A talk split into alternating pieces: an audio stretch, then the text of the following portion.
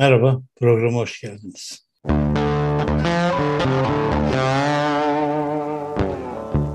Psikologlara sormam lazım, son gün sendromu diye bir şey var mıdır diye. Nedir bu son gün sendromu? İşte biz bunu kitap fuarlarında çok yaşadık.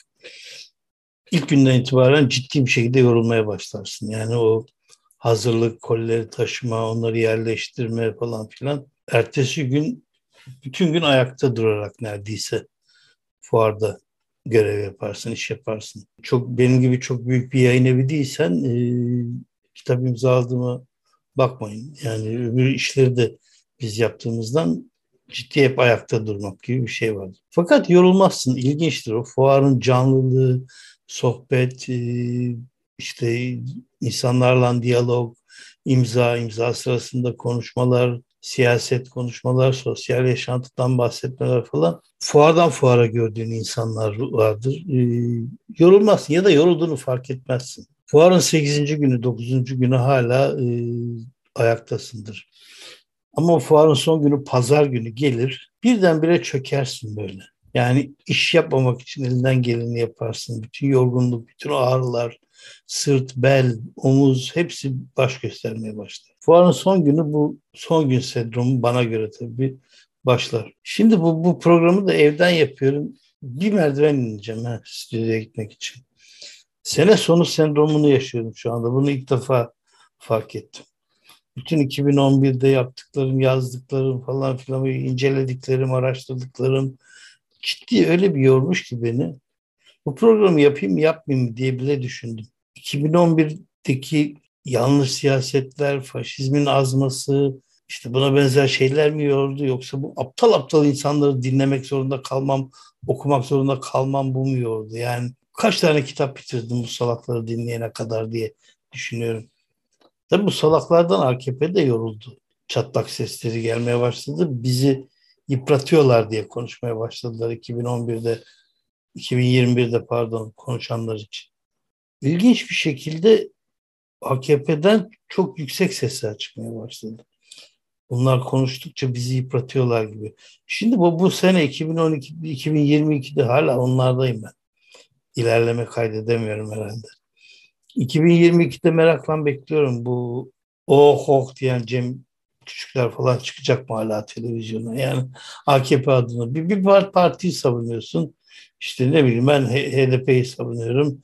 İşte gene bütün belediye başkanlıklarını almış, televizyona çağırmışlar beni.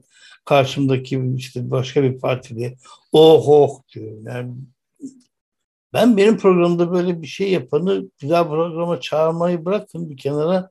O anda programı keserim herhalde.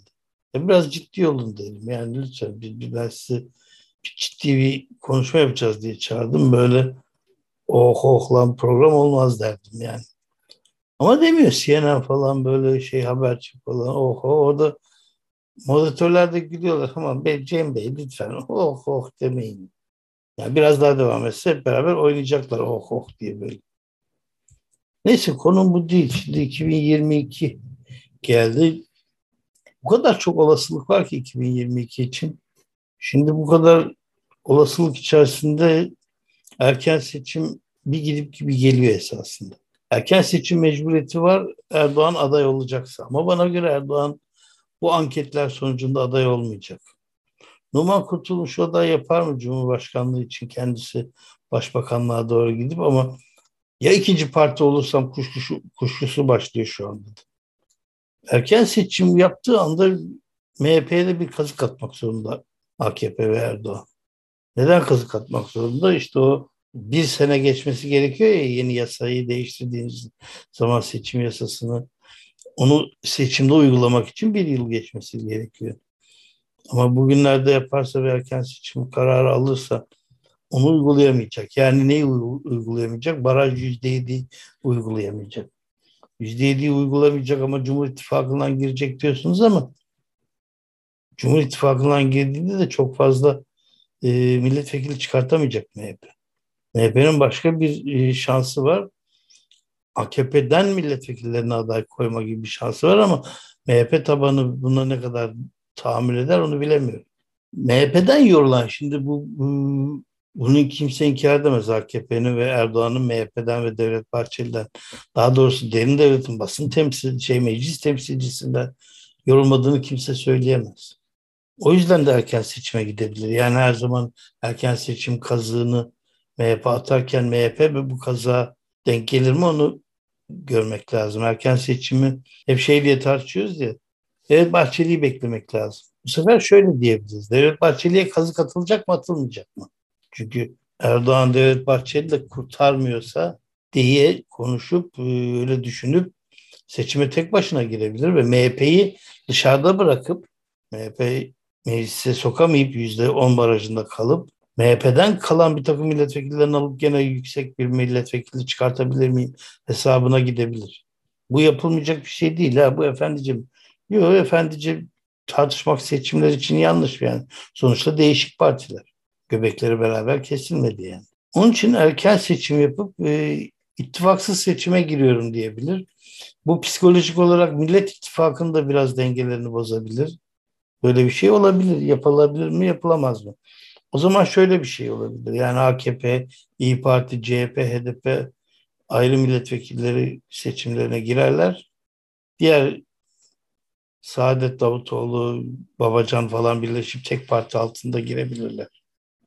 Bunu da kimse engelleyemez. Yani o sıradan girer milletvekili. Ha, yasa getirirsin de işte ne bileyim ben bir sene parti değiştiremez diye. Çok etkilemez. Çok farklı şeyler söyleyen insanlar değil. Ha, parti değiştiremez de milletvekilliğinden istifa edip bağımsız kalabilirler. Bu da bir olasılık. Olasılık sadece Erdoğan'ın kafasında oluşmuyor. Böyle bir şey düşünüyorum. M H P'siz bir meclisi Erdoğan e, düşünebilir. Fena da olmaz bir dönem yine M H P'siz bir seçim.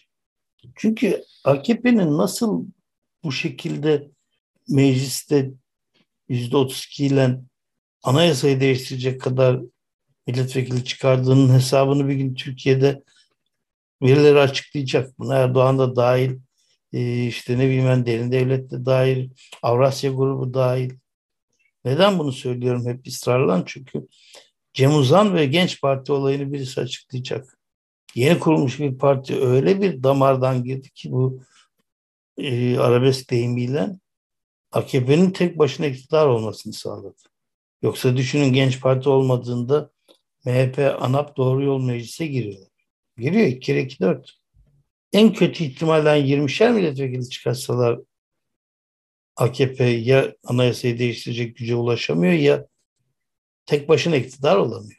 Tek başına iktidar olamadığı bir dönemde e, acaba Recep Tayyip Erdoğan'ın siyaset yasağı kaldırılır mıydı? Abdullah Gül'ler mi devam eder derdi. Abdullah Gül işte ne bileyim ben ANAP ya da Doğru Yol Tansu Çiller mi olurdu? Olmaz diye bir şey yok. Olurdu Abdullah Gül. E, madem tek başımıza iktidar olamadık sen dinlen zaten yasaklısın diyebilirdi. Recep Tayyip Erdoğan da o zaman fazla ısrar etme hakkı olmazdı. O yüzden bu Genç Parti ve Cem Uzan olayı mutlaka açıklanmalı, bu yirmi yıllık sürecin başlangıç noktasıdır. Herkes diyor ki ekonomiydi, şuydu, buydu falan filan, tamam katılıyorum. Ama bu ekonomik bozuklukta Cem Uzan gibi hiç siyasetten bir alakası olmayan bir adama bu halk niye yüzde sekiz oy verdi? Nasıl bir plan yapıldı böyle birdenbire? O telefonlar, arabalar, bilmem neler, şunlar bunlar. Aynı zamanda bir de Alevi Partisi kurulmuştu. Oradan da arabalar, şunlar bunlar buradan verildi. Bu finansı Cem Uzan mı karşıladı?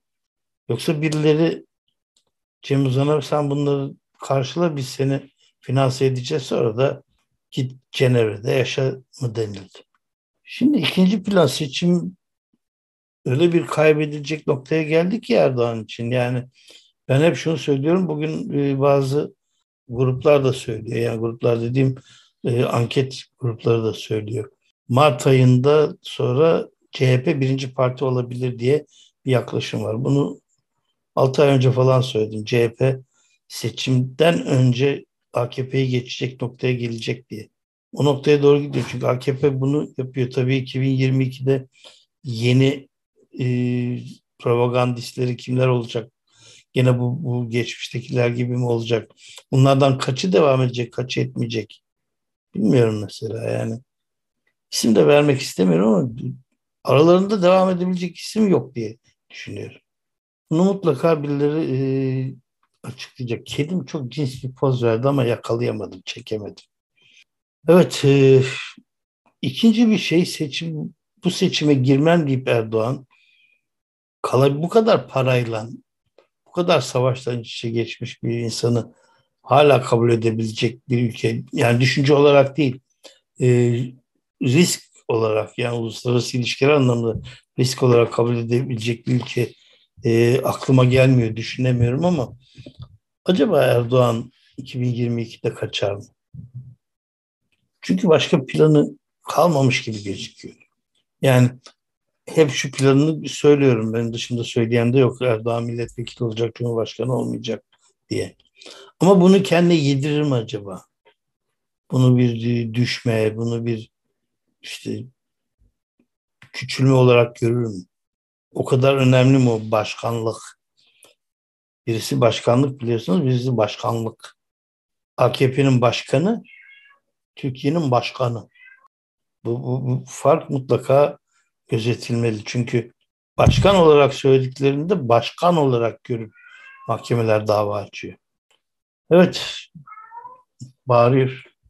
Onun için ben Erdoğan'ın e, ilk defa kaçma planı olduğunu düşünüyorum artık ama e, hala e, böyle bir ülkeyi e, gözümde canlandıramıyorum, kafamda düşünemiyorum. Çünkü e, İŞİD'le işbirliği, işte petrol kaçakçılığı, silah kaçakçılığı, silah satışı, işte Kürtlere e, hepsi en iyimser davranıyor. Irkçılık olarak söyleyeyim. Yani niye en şeyini düşündüm, e, söyledim. Kürtlere yaptığı bu en ufak olarak mahkemeye çıksa ırkçılık olarak bile öyle yaptığı kötü şeyler var ki. Yani hiç buna katliam ya da işte soykırım dememize gerek kalmadan o yaptığı kötülüklerden bile Erdoğan uzun yıllar hapiste kalır. Verdiği emirlerle. Gezi'de, Gezi olaylarında ölen sekiz kişi için tetiğe ben basın dedim demesi bile hapis cezası için yeterli bir cümledir. Çünkü başbakansan ve ya da cumhurbaşkanıysan, yetki de sendeyse beğenmediğin insanları öldürmek gibi bir hakkın yok. Yani böyle bir hakkı kimse kimseye vermiyor. Şimdi iki bin yirmi ikide bir başka beklediğim şeyler var. Bu iki bin yirmi birin sonunda başladıkları, bize bunu Allah yaptırıyor. Doları Allah indiriyor, çıkartıyor. İşte banka bankamız bu e, İslami kararı çok beğenmiştir gibi açıklamalar artacak mı acaba? Onu merakla bekliyorum şimdi. Allah daha neler yapmış da biz hep A K P'yi suçlamışız. De böyle bu, bu açıdan bakmak lazım. Çünkü hiçbir şey ciddiye almıyorlar. Bu birinci midir nedir, bir mücahit birinci. Gelip geçicidir demiş yani bu zamlar, bunlar iner. Böyle bakıyor yani. M H K'ya giriyor, parti meclisine giriyor bunlar ama hangi zekayla giriyorlar bilemiyorum. Çok bezgin konuştuğum farkındayım. Dedim ya iki bin yirmi bir hakikaten çok yordu. Ve iki bin yirmi ikide onlardan bahsedeceğim ve daha fazla bahsedeceğim. Çünkü Türkiye'nin bir geçiş dönemini yaşıyoruz. Geçiş dönemleri her zaman çok daha zordur. Çok kolay gibi gözükür işte. E, Kürtlerle barış masası kurulduğunda da. Herkes çok mutlu gözüküyordu ama masadakiler aynı şekilde değildi ya da biz siyaseten takip edenler aynı şekilde değildik. Çünkü en uf- iki taraf içinde yani ya da üç taraf içinde işte ortadakiler Kürtler ve de Kürtleri savunan bütün demokratlar ve işte devlet tarafı. Herkes bir hata yapmamak üzere bir masaya oturuyor. Yaptığınız bir gaf her şeyi alt üst edebilecek bir noktadasınız. Ya da benim gibi o hükümete güvenmeyip bunun olmayacağını biliyorsunuz ama olması için de elinizden geleni yapıyorsunuz. Bir anlamda kendi kendinizi kandırıyorsunuz. Okuru, izleyiciyi kandırırken. Gerçi ben hep olmayacağını yazdım. Hep yazdım. Yani o açıdan müsterihim ama gene de olması için düşündüm yani. O şekilde düşündüm. Ya yani ben o noktadayken, ben o sırada ter basarken, arkadaşlarla konuşurken Neler oldu, neler görüşüldü, onları öğrenirken, ter basarken bir de o masadakileri düşün. Şimdi bu sene öyle bir noktaya giriyoruz. Kılıçdaroğlu çok güzel söylemiş. İlacını unuttun galiba diye. Erdoğan çok uzun zamandır ilacını unuttu. Erdoğan'ın o arabada kilitli kaldığı dönemki hastane doktor raporu ortaya çıksa Erdoğan mağlulen emekli edilir. Evet. Yeni yıla böyle girdik. Böyle Bezgin Bekir gibiyim, farkındayım. Ama hep böyle olmayacak. Canlanacağım yani. Yıl sonu işte, fuar sonu, yıl sonu.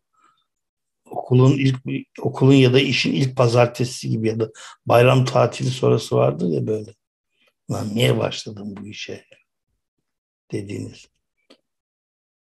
O halde bir program oldu. Çünkü belki de şeydendir. Bakın şimdi konuştukça yani iki bin yirmi iki bana çok umut vermiyor. Size veriyor mu bilmiyorum. Çok istiyorum. Ama umut vermiyor. Bu kadar aptalı bol bir ülkede umutlu olmak kolay bir şey değil. Çünkü görüyoruz yani e, eskiden televizyonlar işte internetler yokken bu siyasi belki de ben diyorum ya hep ikincisi e, bin dokuz yüz seksenden itibaren böyle oldu diye. Belki de önceki milletvekilleri de gazetelerde gördüğümüz on on beş kişi haricindekiler de böyleydi. Ama çok tanıma fırsatımız yoktu. Yani işte internette mikrofonu uzatılmıyordu onlara. Yoktu böyle bir şey. İşte dört partiden konuşan büyük partilerden onar, küçük partilerden beşer kişiyi bilirdik. Belki de o yüzden işte e, Cumhuriyet döneminden çok partili döneme kadar üç tane sivil bakan adı sayamıyoruz. Saydıklarımız Enver Paşa'ya kadar sayıyoruz, Talat Paşa'ya kadar sayıyoruz. Hep Mustafa Kemal Paşa, İsmet Paşa, Fevzi Çakmak Paşa, Enver Paşa, Talat Paşa. Böyle gelmiş ömrümüz. O yüzden de seçimle değil bırakın devrim olsa kolay altından kalkabileceğimize inanmıyorum. Belki çok kötümserim. Can Yücel şey derdi, çok tatlı arda diliyle olaylara götümser bakmayın derdi. Ama böyle yani bir ışıltı hani o Nebati, Bakan Nebati'nin ışıltısını ya onda da yok ya. O ışıltıya ne cevap veriyorum işte? Korkarım. Cin görürüm. Yani. Sen de ne göreceğim? Yani bir emirle gelip hiç hak etmeden bir yere oturmuşsun. Ekonomi mezun değilsin. Maliye Bakanı ol, teklif edildiğinde yani şeyden bir farkı yok ki bunun. Ahmet Bey çok sıkıştık gelip bir ameliyat var onu yapar mısınız? Ya ne anlayayım ben? En fazla sıkışırsam pantolon paçasını dikerim. Bunca yıl bekar yaşadığım için belki. Yaş grubumdan dolayı annemden teyel dikişi bilir. Öbüründen bir farkı yok yani ameliyatla ekonomiyi bilmeden ekonomiyi yönetmek arasında bir fark yok. Ülkenin midesini, akciğerlerini her şey sizin elinizde. Beyni sizin elinizde. O yüzden e, bu bezginlik sadece yıl sonu değil bir de iki bin yirmi ikinin çok kötü. Umutsuz değilim. Umutsuz olsam yayını da bırakırım, yazarlığı da bırakırım. Geçinip giderim yani. Buranın bana çok fazla bir katkısı olmuyor o anlamda. Yani mesle- mesleğimi devam ettireyim diye de yapmıyorum bunu. Bir takım inançlarım olduğu için yani birilerini ama beş kişi ama on kişi uyandırmak için. Ama kolay uyanmıyor bu halk. Bilmediği için geçmişten kalan beklentiler üzerine kurulmuş yaşamlar. Yaşam onun üzerine, gelenek görenek üzerine kurulmuş. Ya düşünün şimdi benim yaş grubu fotoğraflar koyuyor işte. Bu salon hatırlar mısınız? Çocukken sadece misafir geldiğinde girerdik. Ya benim evimde öyle olmadı tabii. Bütün salonlar açıktı. Yani her şeyi kullanıyorduk. Ama yüzde doksanı böyleydi. Gerçi Türkiye'nin yüzde kaçı o salonlu evlerde büyüdü? Kaç yılından itibaren biz salonlu evler gördük ki orayı böyle bir put haline getirdik. Hasan amcalar, Fatma teyzeler gelmeden açılmadı o kapılar. Bu onlara bir nezaket mi yoksa görgüsüzlük mü? Bunun, bunun farkına varamadık o dönemler. Bir kısmımız çocuklarımıza o odaları açtık, evin her tarafını kullandık. Bir kısmımız açmadık çünkü gelenek görenek üzerine kurulmuş bir yaşam var bizim önümüzde ve geçmişimizde. Evet, Biliyorum iki bin yirmi ikiyi can sıkıcı bir şekilde açtım ama bunlar hazırlıklı olun da istiyorum. Yani ben düşün hep söylüyorum yani bütün darbeleri yaşamış bir adam. Çok partili dönemin bütün başbakanlarını görmüş bir adam. Darbesini de hazırlığını da başarısızını da başaramayıp üç gün sonra darbe yapıp darbenin kuvvet komutanlarının birinin olanını da gördüm. Yani böyle komik şeyler gördüm. Hem Hava Kuvvetleri hem Genelkurmay Başkanlığı devam eden insan gördüm. Böyle bir ülke. Evet. Bir programın daha sonuna geldik. Bir dahaki programda görüşmek üzere. Tabii bir dahaki program stüdyo olacak. Merak etmeyin. Canlanacağım. Tabii bu arada yeni yılınız da kutlu olsun. Umarım ben yanılırım. Her şey canlanır yeni yılda. İnsanlar, gençler, kadınlar, her şey birden canlanır. Bir dahaki programda görüşmek üzere.